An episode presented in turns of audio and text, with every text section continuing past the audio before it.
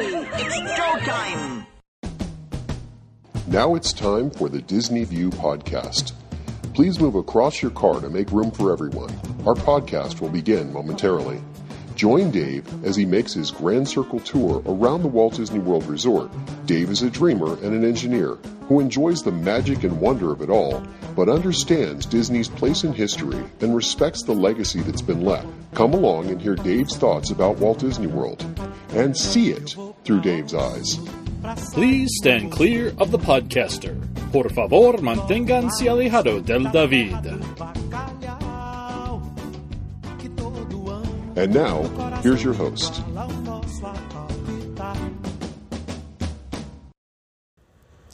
Hey everyone, it's Dave. Welcome to another edition of Dave's Disney View podcast. On today's podcast, I wanted to talk about the first permanent resident at the Walt Disney World Resort.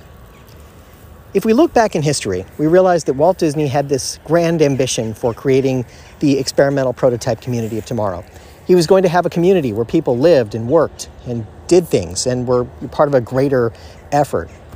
The thing about living there, though, this was going to be a company town where people were actually employees of the Walt Disney Company or one of the affiliate companies that was doing research in the area or was otherwise associated in some way. Those would be the only people living there. So you couldn't just buy a house there. That was never the intent because these had to be temporary type residents, people who would be on a transient basis, who would be employed and doing something productive and constructive. Now, how that worked out, whether that would have worked, you know, you could debate that long and hard. But the reality is, this was the plan.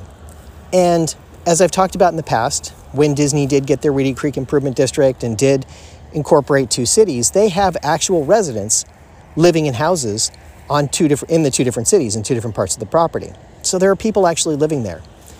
And it's kind of interesting because the cities of Bay Lake and Lake Buena Vista have real cities, real communities, but again, these are employees of the Walt Disney Company. People who are working for the company betterment are there to represent the company and still represent the town. It's a weird mix of things that happens. And of course, you have the college program where you have people coming over from colleges and staying at Walt Disney World and actually living in a dormitory style housing. And they're there for the length of their contract with Disney, that time that they're doing their educational moment.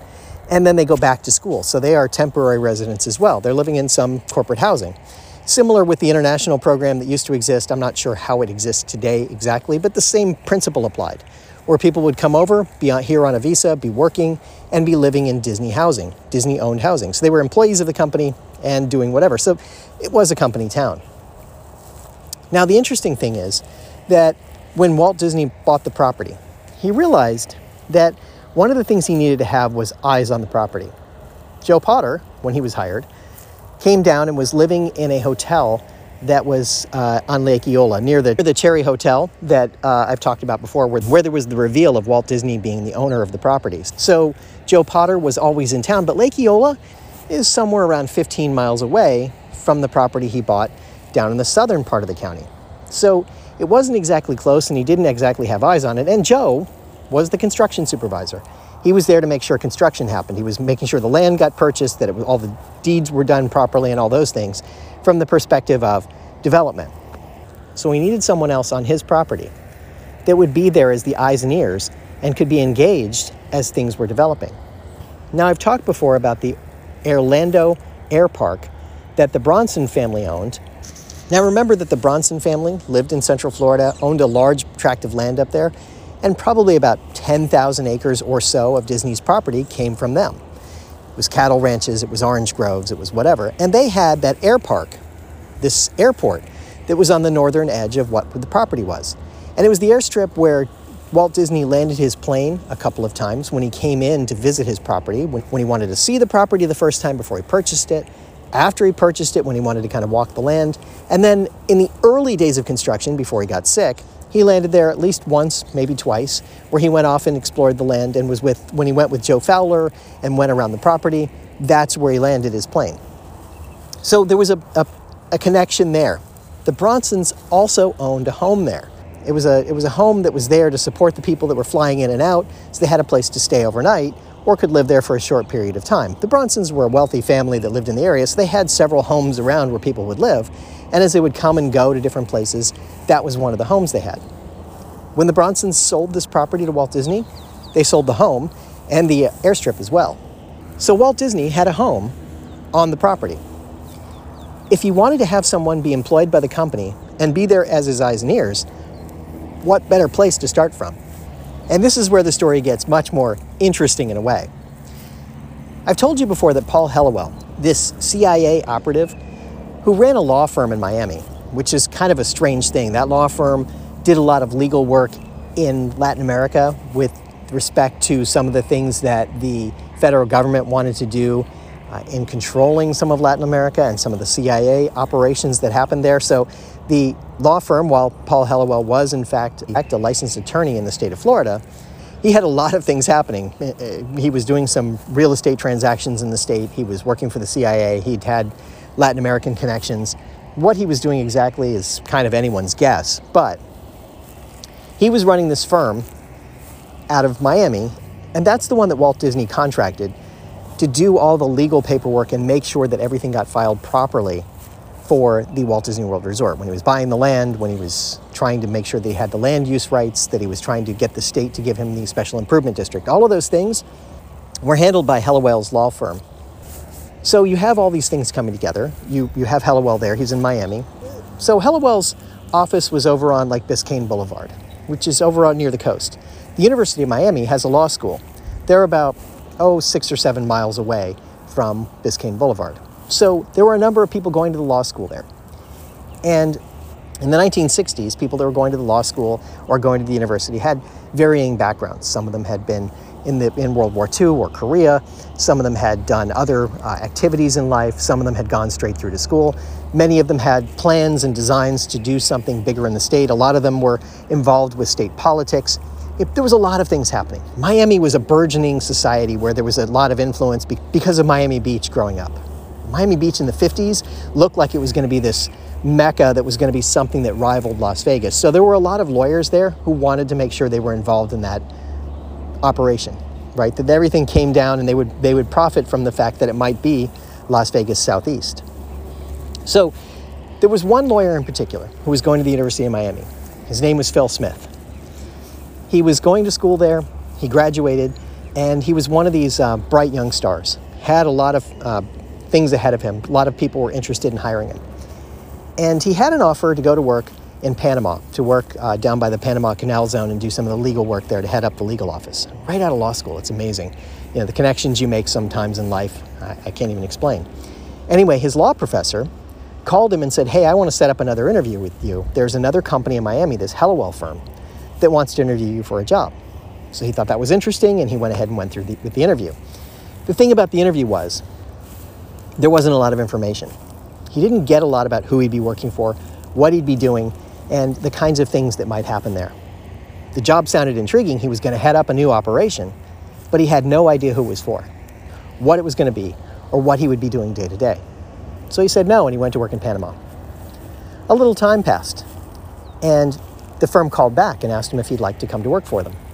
And at this time, this was about the same time that the Orlando Sentinel broke the story that Walt Disney had purchased a bunch of land in Central Florida. He had read about that. And he's like, Is the employer Walt Disney? And the answer was yes, it was. He could go to work for the Walt Disney Company as the legal counsel in the, in the Walt Disney World Resort, setting up a lot of the operations there. He leapt at the chance. He thought it was a really good opportunity to take advantage of something and really put himself on the map as, as a lawyer and really do something interesting. Now, now, he was married and he had two small kids. I'm guessing they would be probably around my age, late 50s or so, and uh, they were really, uh, you know, it was, a, it was an interesting and intriguing opportunity to move out of Panama, move to Florida, and do something really unique. So after he was after he went through the process with the Helliwell firm, he talked to Walt Disney himself. Walt Disney sat him down, told him about these plans and designs for what he had to, wanted to do in Florida, what he was planning for the Epcot, what he was planning for the, the Disney World, the Disneyland East. And they, it was really intriguing to him. So he took the opportunity and took the job. Now, one of the things Walt told him was even though technically he would be working through the law firm, he was going to be an employee of the Walt Disney Company. And so he was hired as the first permanent employee of Walt Disney World. And better still, if you want to look at it that way, Walt offered him that house, the one there that's by the airstrip, to live in so that he could be the eyes and ears on the ground as they were doing the planning and development for Walt Disney World. And he thought, wow, what an adventure in life. I could go somewhere, be unique, do something that no one has ever really done before and no one will be able to do again. And so took the job and moved into that house. So he lived there for a couple of years while they were doing the, the planning and development of Walt Disney World. And it was really kind of neat because he had the run of all of the area there, all of the things that were around Walt Disney World, everything that you know today or you've heard about in the past. Riles Island that became, became Discovery Island. They had a little boat and they would go out there all the time and check out the turtles with the kids and do all these fun things. They watched the development of the parks. They were up close to the town of Windermere, which was a, a, a fairly affluent community just north of uh, the, the Disney World Resort. It's grown into something much more affluent now, but at the time there was a community there and several executives lived there. So he would go up there from time to time. He also was involved in a lot of the activities that were happening, so he got to see that firsthand what was actually happening. He met with Joe Potter all the time. Joe was there all the time doing construction work. And as they had legal questions and things would come up, he and Joe would interact. Of course, Joe Fowler, being the overall site supervisor and making sure that everything happened correctly, was also involved with him. So he had this connection to Joe Fowler as well. Now, something I just wanted to point out, something interesting. Remember that Joe Potter was an Army general who had retired gone to work for the Panama Canal District and then come to work for Walt Disney Company after he had had a stint with the, with the New York World's Fair. Smith was an Army veteran and he had worked in the canal zone as well. So there was this interesting connection there. I don't know how connected that is or if it's relevant to the story, but I just thought that was really kind of an interesting little uh, intriguing side note. I've told you before that Helliwell, the CIA operative, wrote the legislation that actually was used in the state of Florida to create the Special Improvement District. One thing I can tell you is that uh, Smith was actually involved in that operation, making sure that the paperwork all came together. He had to learn Florida codes and learn how to work through the system, talk to different people, and he's the one who actually presented the package to the, to the state government. And uh, from what I gather, it was a five inch thick document so, pretty extensively researched and thought through in terms of what they wanted to do. So, just consider that when you think about the big picture.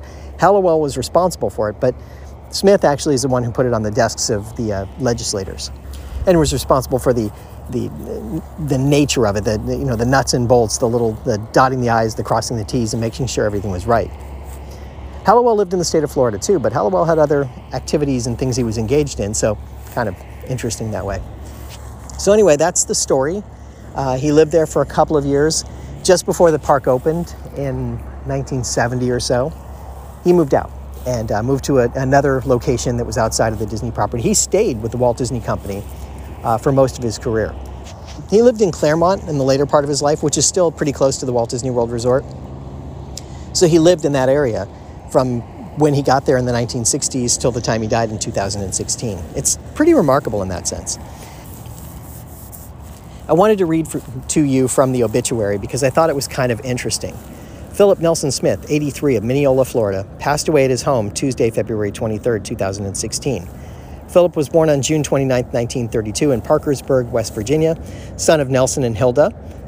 He served in the U.S. Army and afterwards had a successful career as an attorney for the Walt Disney World, where he also served as senior vice president.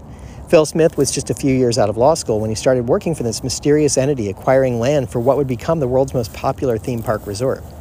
As Walt Disney World's first permanent employee, Smith helped pave the legal path for much of the attraction's development. Smith of Minneola died Tuesday of complications from kidney disease and COPD. He was 83. He really built a fine legal organization that really frankly kept us out of legal trouble, said Dick Nunis, retired chairman of Walt Disney Attractions. Under Phil Smith, I never had to worry about any legal problems. I knew we had a very competent guy that would take care of it. His standard quote, this should be on his gravestone, was, Let me see if I can find a way. Smith was originally lured to the job by Paul Helliwell of Disney's Miami law firm in 1965. Disney was quietly buying more than 40 square miles of Orlando land, and Smith's wife, Gwen, said her husband didn't even know at first what company he would represent. He really didn't know that it was Disney yet, Gwen Smith said. The secret was unveiled soon after. One of Smith's biggest accomplishments was helping create the Reedy Creek Improvement District, an unusual government entity through which Disney controls its own planning, building codes, and emergency services. By the end of 1966, a five inch thick pile of documents related to Reedy Creek was ready for the Florida legislature. At first, they were amazed at just the size of it, Smith told the Orlando Sentinel in 1988. I right away fielded a whole bunch of early questions that started out with, What are you guys doing down there anyway? It took about six weeks to get it safely through the legislature, and frankly, we considered that a success, something of a coup. I think there was only one nay vote in the Senate and probably not more than five in the House. Smith had another role. He watched over Disney's land during early construction. He, his wife, and the two toddlers lived in an isolated piece of property. Smith picnicked with his family on what would become Discovery Island. Sid Jackowitz, a former Disney attorney who worked for Smith, remembered his former boss having a good sense of humor. The company had a fairly harsh form letter it would send to people when it sought permission to use Disney characters. But when one man sent a huge Donald Duck figure carved from a carrot, asking if he could sell similar creations in the Magic Kingdom, Smith didn't have the heart to send him the standard response, Jackowitz said. He decided to have Disney send a letter that, quote, recognized how beautiful his work was and that people should see it, but unfortunately not in the Magic Kingdom, Jackowitz said. Former Disney executive Duncan Dickson described Smith as a humble man. Smith's wife used the same description. He didn't rub it into people he was a Disney attorney or anything like that, said Gwen Smith, who met her husband on a blind date. The couple would have celebrated their 50th anniversary in June. Smith retired in the early 1990s as Disney World Senior Vice President of Administration and Support. Phil played a significant role in the development of Walt Disney World, and his contributions will long be remembered. Disney World's president, George Kalogridis, said in an emailed statement Our thoughts and prayers are with his family and friends. Philip is survived by his loving wife of 49 years, Gwendolyn. He and Gwendolyn raised two children, Jeannie S. Daly of Minneola and Christopher M. Smith of China. Philip had two children from a previous marriage as well, Catherine Hughes of Tallahassee and Elizabeth Smith of Everett, Washington. Also surviving Philip are his sister, Jane Smith of Chicago, Illinois, 13 grandchildren, five great grandchildren, and his other loving companion, his dog, Happy. I just thought that was really nice.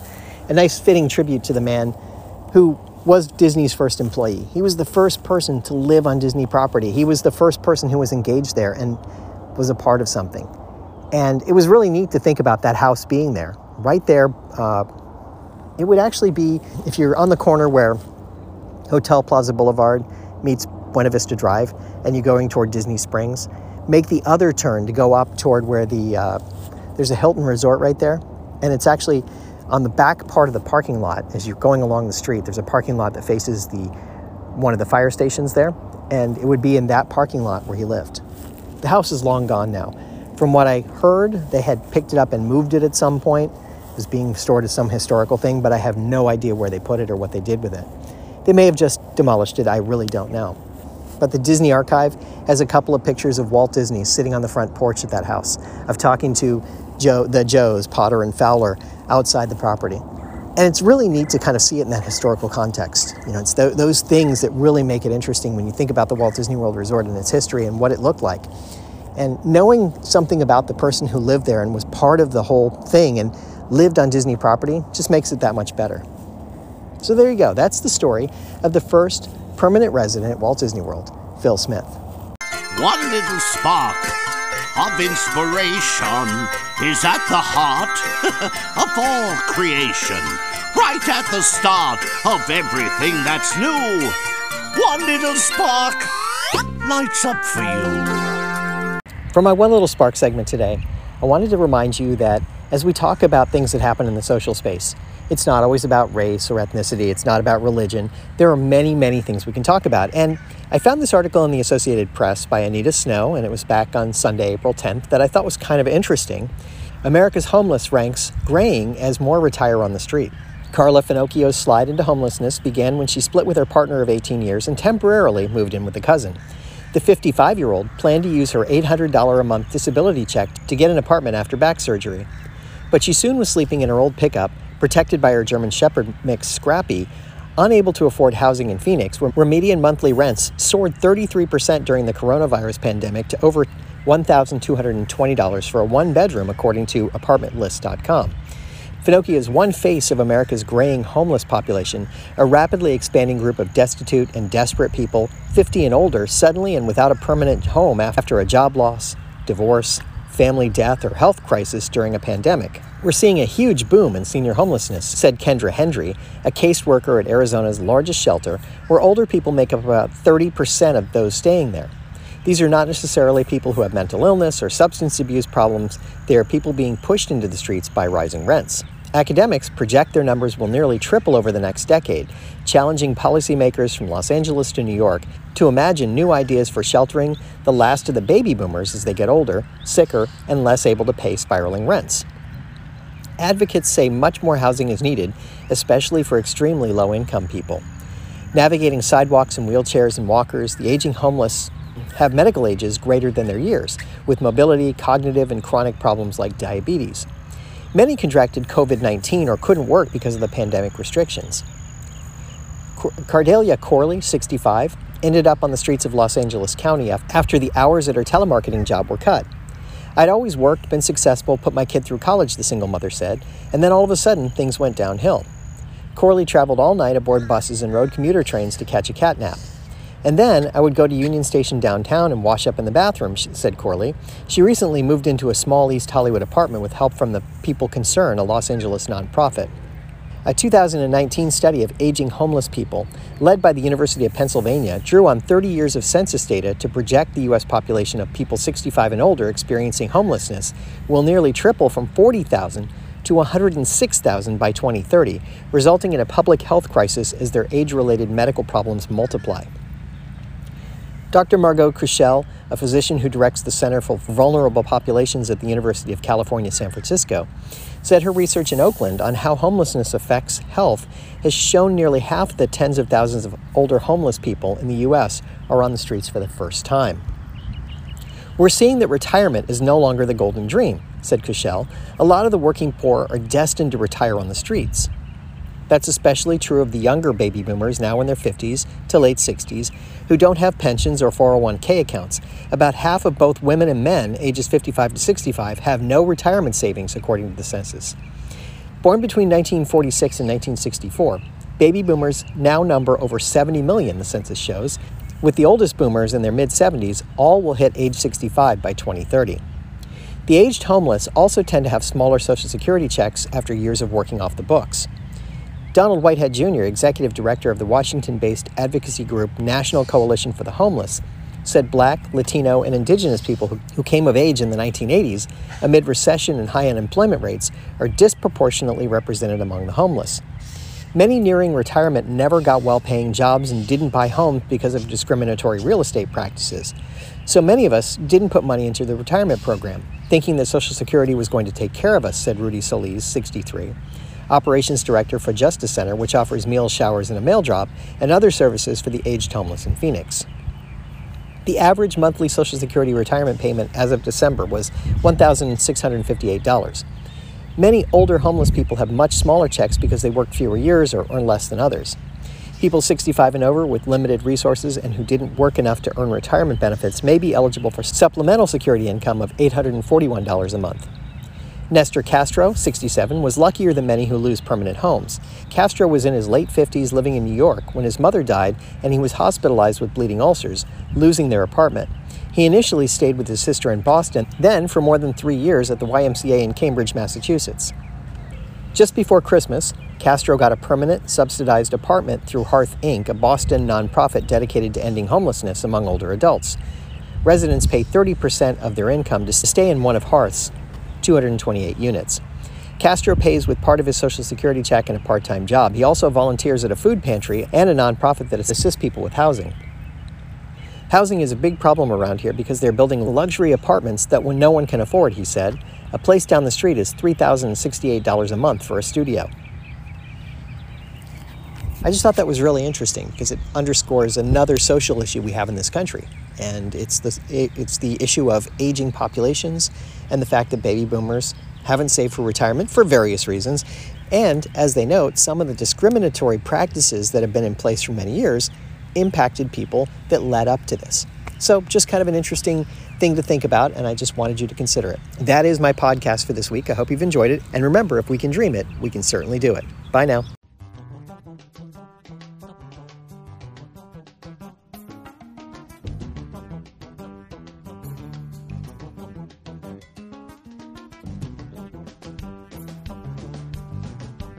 Thank you for tuning in to the Disney View podcast. We hope you had a pleasant stay and arrive home safely. Please remain seated until your ride vehicle stops completely. Then, gather your personal belongings and step out onto the moving platform. And yes, I know it went by so quickly, but don't worry. One of the nice things about traveling on this podcast is that the journey is just beginning. Show notes are available on DisneyWorldPodcast.net. While there, please check out some of our affiliates. You'll also find links to Dave's iPhone and iPad apps. There's an app for pin trading, one for finding hidden Mickeys, and an app for finding and tracking pressed pennies around the Walt Disney World Resort. And you never know just what Dave is working on next.